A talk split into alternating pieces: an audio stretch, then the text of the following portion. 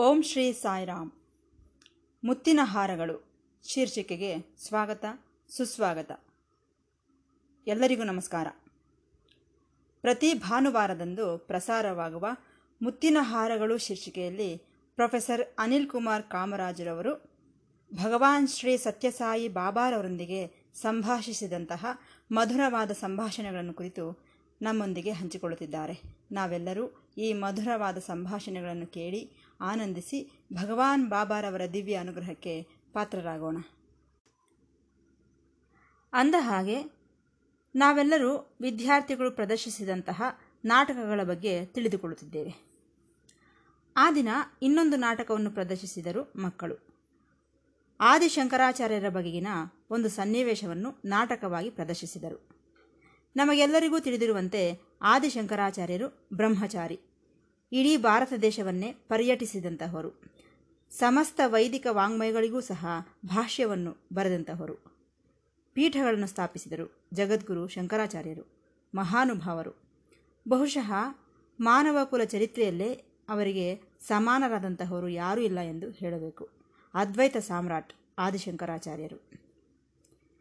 ಸರಿ, ಈ ಆದಿಶಂಕರಾಚಾರ್ಯರ ಜೀವನದ ಚಿಕ್ಕಂದಿನಲ್ಲಿ ನಡೆದಂತಹ ಒಂದು ಘಟನೆಯನ್ನು ನಾಟಕವಾಗಿ ಪ್ರದರ್ಶಿಸಿದರು ಆ ದಿನ ಮಕ್ಕಳು. ಕೇರಳದಲ್ಲಿರುವ ಕಾಲಡಿ ಗ್ರಾಮದಲ್ಲಿ ಒಂದು ಕೆರೆ ಇದೆ.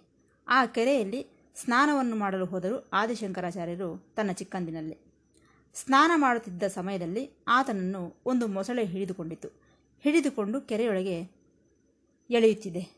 ಆಗ ಶಂಕರಾಚಾರ್ಯರು ತನ್ನ ತಾಯಿಯನ್ನು ಕರೆಯುತ್ತಿದ್ದಾರೆ. ಅಮ್ಮ, ನನ್ನನ್ನು ಈ ಮೊಸಳೆ ಹಿಡಿದುಕೊಂಡು ಕೆರೆಯೊಳಗೆ ಎಳೆದುಕೊಂಡು ಹೋಗುತ್ತಿದೆ ಕಾಪಾಡಮ್ಮ ಎಂದು ಜೋರಾಗಿ ಕಿರುಚಾಡುತ್ತಿದ್ದಾರೆ. ಆದರೆ ತಾಯಿ ಏನು ಮಾಡುತ್ತಾಳೆ? ಅಳುತ್ತಾ, ಅಯ್ಯೋ ಮಗನೇ, ನೀನು ಈ ರೀತಿ ಮರಣಿಸುತ್ತೀಯಾ? ನಾನು ಇದನ್ನು ಸಹಿಸಿಕೊಳ್ಳಲಾರೆ. ಇಷ್ಟಕ್ಕೂ ಈ ಕೆರೆಯಲ್ಲಿ ಮೊಸಳೆ ಇದೆಯೇ? ಅದನ್ನು ಸಹ ನಾನು ನಂಬಲಾರದೆ ಹೋಗುತ್ತಿದ್ದೇನೆ. ನಿನ್ನನ್ನು ಹೇಗೆ ಕಾಪಾಡಲಿ? ಎಂದು ಆಕೆ ಅಳುತ್ತಿದ್ದಾಳೆ. ಆಗ ಶಂಕರಾಚಾರ್ಯರು ಹೇಳಿದರು, ಅಮ್ಮ, ನೀನು ಖಂಡಿತವಾಗಿಯೂ ನನ್ನನ್ನು ಕಾಪಾಡಬಲ್ಲೆ. ಹೇಗೆ ಗೊತ್ತಾ?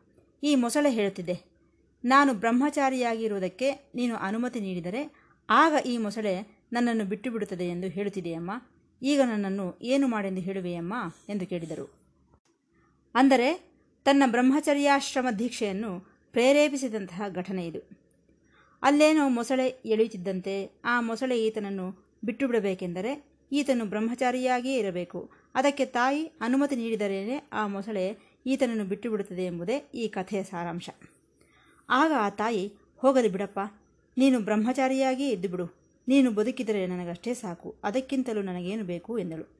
ಯಾವಾಗ ತಾಯಿ ಅನುಮತಿ ನೀಡಿದಳೋ ತಕ್ಷಣವೇ ಶಂಕರಾಚಾರ್ಯರು ಕೆರೆಯಿಂದ ಹೊರಗೆ ಬಂದು, ಮೊಸಳೆ ನನ್ನನ್ನು ಬಿಟ್ಟು ಬಿಡು, ಬಿಟ್ಟು ಬಿಟ್ಟಿತು ಎಂದು ಸಂತೋಷಿಸಿದರು.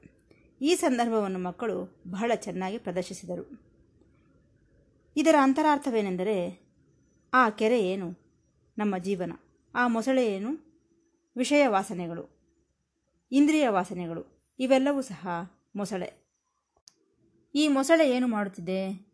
ಈ ಜೀವನವೆಂಬ ಕೆರೆಯೊಳಗೆ ಎಳೆಯುತ್ತಿದೆ. ಶಂಕರಾಚಾರ್ಯರನ್ನು ಎಳೆಯುತ್ತಿರುವ ಉದ್ದೇಶ ಅದೇ. ಸರಿ, ಈ ಶಂಕರಾಚಾರ್ಯರು ಯಾರು? ಸಾಧಕನು. ಜೀವನು ಎಂದು ನಾವು ಗುರುತಿಸಬೇಕು. ಈ ಜೀವನವೆಂಬ ಕೆರೆಯೊಳಗೆ ಬಿದ್ದು ಹೋದರೆ ನಾವು ಹೊರಗೆ ಬರಲಾರದೆ ಆಳಕ್ಕೆ ಹೊರಟು ಹೋಗುತ್ತೇವೆ. ಆದ್ದರಿಂದಲೇ ಶಂಕರಾಚಾರ್ಯರು ಪ್ರಾರ್ಥಿಸಿದ್ದು, ಅಮ್ಮ ನಾನು ಬ್ರಹ್ಮಚಾರಿಯಾಗಿರಲು ಅನುಮತಿ ಪ್ರಸಾದಿಸು. ಆಗ ನನ್ನನ್ನು ಮೊಸಳೆ ಬಿಟ್ಟುಬಿಡುತ್ತದೆ. ನನ್ನನ್ನು ಈ ವಿಷಯ ವಾಂಛೆಗಳಿಂದ, ಈ ಬಂಧಗಳಿಂದ ತಪ್ಪಿಸು. ಈ ಪ್ರಾಪಂಚಿಕ ಸಂಬಂಧಗಳಿಂದ ದೂರವಿರಿಸು ಎಂದು ತಾಯಿಯನ್ನು ಪ್ರಾರ್ಥಿಸಿಕೊಂಡನು. ಆಗ ಆ ತಾಯಿ ಮಗನನ್ನು ಅನುಗ್ರಹಿಸಿ ಆಶೀರ್ವದಿಸಿದಳು. ಆಗ ಆ ಮೊಸಳೆ ಶಂಕರಾಚಾರ್ಯರನ್ನು ಬಿಟ್ಟು ಬಿಟ್ಟಿತು ಈ ಕತೆ ಎಲ್ಲರಿಗೂ ತಿಳಿದಿರುವಂಥದ್ದೇ. ಆದ್ದರಿಂದ ನಾವು ಆಧ್ಯಾತ್ಮಿಕ ಜೀವನವನ್ನು ಆಯ್ಕೆ ಮಾಡಿಕೊಂಡಾಗ ಈ ಇಂದ್ರಿಯ ವಾಸನೆಗಳಿಗೆ ಒಳಗಾಗಬಾರದು. ಈ ಇಂದ್ರಿಯಗಳಿಗೆ ಗುಲಾಮರಾದರೆ ಈ ಇಂದ್ರಿಯ ವಾಸನೆ ಎಂಬ ಮೊಸಳೆ ಕೆರೆ ಎಂಬ ಸಂಸಾರದೊಳಗೆ ಎಳೆದುಕೊಂಡು ಹೋಗಿಬಿಡುತ್ತದೆ. ಇದನ್ನು ಆ ಪ್ರೈಮರಿ ಸ್ಕೂಲ್ ಮಕ್ಕಳು ಬಹಳ ಚೆನ್ನಾಗಿ ಅಭಿನಯಿಸಿ ತೋರಿಸಿದರು.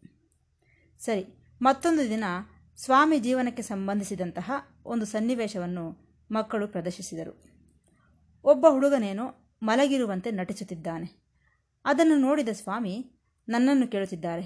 ಅನಿಲ್ ಕುಮ್, ಅನಿಲ್ ಕುಮಾರ್ ಆ ಹುಡುಗ ಏನು ಮಾಡುತ್ತಿದ್ದಾನೆ ಎಂದು. ಸ್ವಾಮಿ, ಆ ಹುಡುಗನೇನೋ ನೆಲದ ಮೇಲೆ ಮಲಗಿದ್ದಾನೆ ಎಂದೆ. ಹೌದಾ, ಎದ್ದೇಳಿಸು ಎದ್ದೇಳಿಸು ಎಂದರು. ಸ್ವಾಮಿ, ಅದರಲ್ಲಿ ಎದ್ದೇಳಿಸುವುದಕ್ಕೇನಿದೆ? ಅವರು ನಾಟಕ ಮಾಡುತ್ತಿದ್ದಾರೆ ಎಂದೆ. ಓ ಹೌದಾ ಎಂದು ಸ್ವಾಮಿ ನಕ್ಕರು.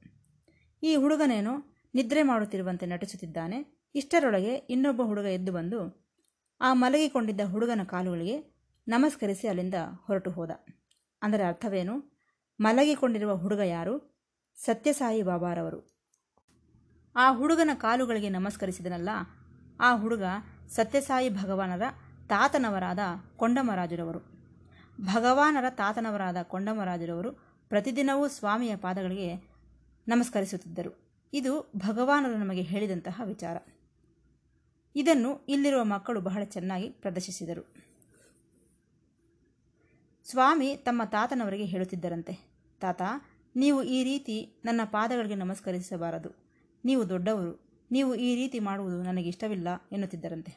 ಆದರೆ ಕೊಂಡಮರಾಜರವರು ನಿನಗೇನು ಗೊತ್ತಿಲ್ಲ ಸುಮ್ಮನೀರು, ನೀನು ಸಾಕ್ಷಾತ್ ಭಗವಂತನು, ಎನ್ನುತ್ತಿದ್ದರಂತೆ.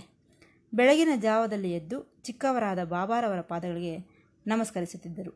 ಇದು ಊರಿನವರಿಗೆ ಯಾರಿಗೂ ಗೊತ್ತಿಲ್ಲ. ಅಷ್ಟೇ ಅಲ್ಲ, ಬಾಬಾರವರ ಮನೆಯವರಿಗೂ ಸಹ ಗೊತ್ತಿಲ್ಲ. ಸ್ವಾಮಿಯ ತಾತನವರಾದ ಕೊಂಡಮರಾಜರವರು ಎಷ್ಟು ಭಕ್ತರೆಂದರೆ ತನಗಿದ್ದ ಆಸ್ತಿಯನ್ನೆಲ್ಲ ತನ್ನ ಮಕ್ಕಳಿಗೆ ಹಂಚಿ ನೋಡಿ ನಿಮ್ಮ ನಿಮ್ಮ ಭಾಗವನ್ನು ನೀವು ಹಂಚಿಕೊಳ್ಳಿ. ಆದರೆ ನನ್ನ ಭಾಗಕ್ಕೆ ಸತ್ಯಸಾಯಿ ಬಾಬಾರವರನ್ನು ಕೊಟ್ಟು ಬಿಡಿ ಎಂದು ಬಾಬಾರವರನ್ನು ತನ್ನ ಹತ್ತಿರವೇ ಇರಿಸಿಕೊಂಡರು.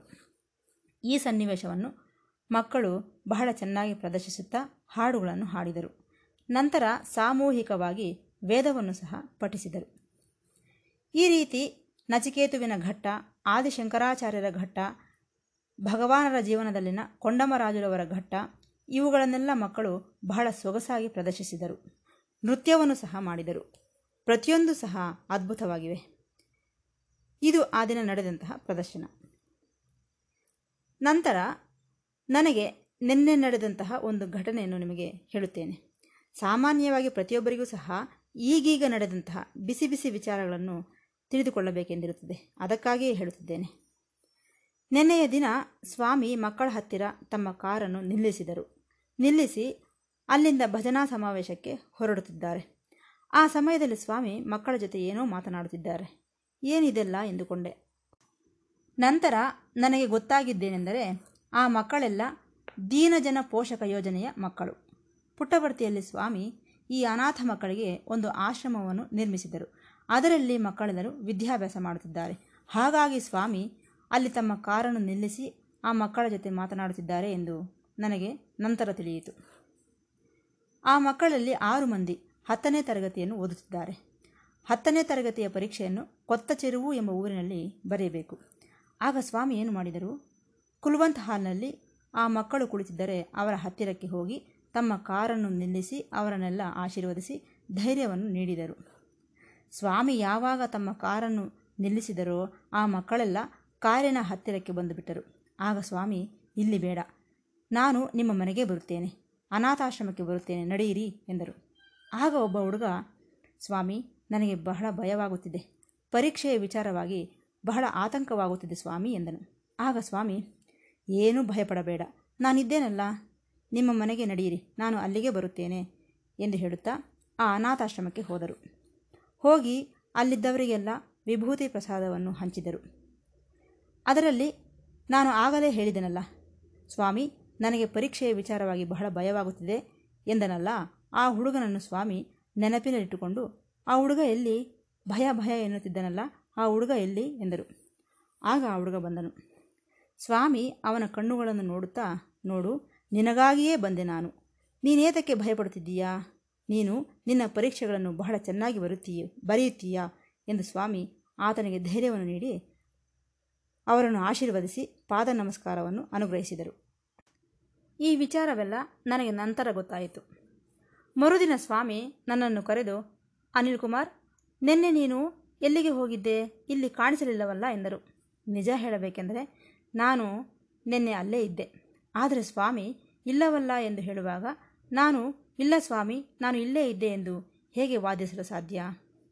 ಆಗ ನಾನು, ಸ್ವಾಮಿ, ನಾನಿದ್ದೇನಲ್ಲ ಎಂದೆ. ಆಗ ಸ್ವಾಮಿ, ಹೇ, ಇಲ್ಲ ಇಲ್ಲ, ನೀನಿರಲಿಲ್ಲ, ನೀನು ಸುಳ್ಳು ಹೇಳುತ್ತಿದ್ದೀಯಾ ಎಂದರು. ಆಗ ನಾನು ಗಪ್ಚಿಪ್ ಎಂದು ಸುಮ್ಮನಾಗಿಬಿಟ್ಟೆ ನಂತರ ನಾನು, ಸ್ವಾಮಿ, ನಿನ್ನೆ ಒಬ್ಬ ಹುಡುಗ ವಾಯ್ಲಿನ್ ನುಡಿಸಿದನು, ಬಹಳ ಚೆನ್ನಾಗಿ ನುಡಿಸಿದನು ಸ್ವಾಮಿ. ವೇದ ಪಾರಾಯಣವೂ ಸಹ ಬಹಳ ಚೆನ್ನಾಗಿತ್ತು ಸ್ವಾಮಿ ಎಂದೆ. ಆಗ ಸ್ವಾಮಿ ಹಾಂ ಹೌದೌದು ಎಂದರು. ಅಂದರೆ, ನಾನು ನಿನ್ನೆ ಇಲ್ಲೇ ಇದ್ದೆನು ಎಂದು ಹೇಳುವುದಕ್ಕೆ ಪ್ರಯತ್ನಿಸುತ್ತಿದ್ದೇನೆ ಎಂದರ್ಥ. ಸ್ವಾಮಿಯ ಹತ್ತಿರ ವಾದಿಸದೆ ಈ ರೀತಿ ನಾವು ಮರ್ಯಾದೆಯಾಗಿರಬೇಕು. ನಾವು ಭಗವಂತನ ಹತ್ತಿರ ಗೌರವಯುತವಾಗಿ ಪ್ರವರ್ತಿಸಬೇಕು. ನಂತರ ಸ್ವಾಮಿ ಒಳ್ಳೆಯ ಮೂಡಿನಲ್ಲಿದ್ದಾರೆಂದು ತಿಳಿದುಕೊಂಡು, ಸ್ವಾಮಿ, ನೀವು ನಿನ್ನೆ ಆ ಅನಾಥಾಶ್ರಮಕ್ಕೆ ಹೋಗಿ ಆ ಮಕ್ಕಳನ್ನು ಆಶೀರ್ವದಿಸಿದಿರಿ. ಅದರಲ್ಲಿ ಒಬ್ಬ ಹುಡುಗ, ನನಗೆ ಭಯ ನನಗೆ ಭಯ ಎಂದನಲ್ಲ ಎಂದು ಹೇಳಿದೆ. ಹೌದಪ್ಪ. ಆ ಆರು ಮಂದಿಯಲ್ಲಿ ಒಬ್ಬನೇನೋ ಪರೀಕ್ಷೆಯ ವಿಚಾರವಾಗಿ ಬಹಳ ಭಯಪಡುತ್ತಿದ್ದಾನೆ. ಅವನಿಗಾಗಿಯೇ ನಾನು ಅಲ್ಲಿಗೆ ಹೋದೆ ಎಂದರು. ಆಗ ನಾನು, ಸ್ವಾಮಿ, ನಿಮಗೆಷ್ಟು ಕರುಣೆ. ನಮಗೆ ಧೈರ್ಯ, ಸ್ಥೈರ್ಯವನ್ನು ನೀಡುವವರು ನೀವೇ ಸ್ವಾಮಿ. ನಿಮ್ಮಿಂದಲೇ ನಮಗೆ ಅನೇಕ ರೀತಿಯಾದಂತಹ ಉತ್ಸಾಹ, ಪ್ರೋತ್ಸಾಹಗಳು ಲಭಿಸುತ್ತಿವೆ ಸ್ವಾಮಿ. ಜೀವನದಲ್ಲಿರುವಂತಹ ಈ ಚಾಲೆಂಜಸ್, ಈ ಹೋರಾಟಗಳನ್ನೆಲ್ಲ ನಾವು ಎದುರಿಸಲ್ಪಡುತ್ತಿದ್ದೇವೆ. ಈ ಪರೀಕ್ಷೆಗಳನ್ನೆಲ್ಲ ನಾವು ತಡೆದುಕೊಳ್ಳುತ್ತಿದ್ದೇವೆ. ಎಲ್ಲದಕ್ಕೂ ನೀವೇ ಕಾರಣ ಸ್ವಾಮಿ ಎಂದು ಹೇಳುತ್ತಾ? ಸ್ವಾಮಿಯ ಆಶೀರ್ವಾದಗಳು ನಮ್ಮೆಲ್ಲರ ಮೇಲೆ ಇರಲಿ ಎಂದು ಕೋರಿಕೊಳ್ಳುತ್ತಾ ಈ ಭಾಗವನ್ನು ಮುಕ್ತಾಯಗೊಳಿಸುತ್ತಿದ್ದೇನೆ. ಮತ್ತೆ ಭೇಟಿಯಾಗೋಣ. ಸಾಯಿರಾಮ್.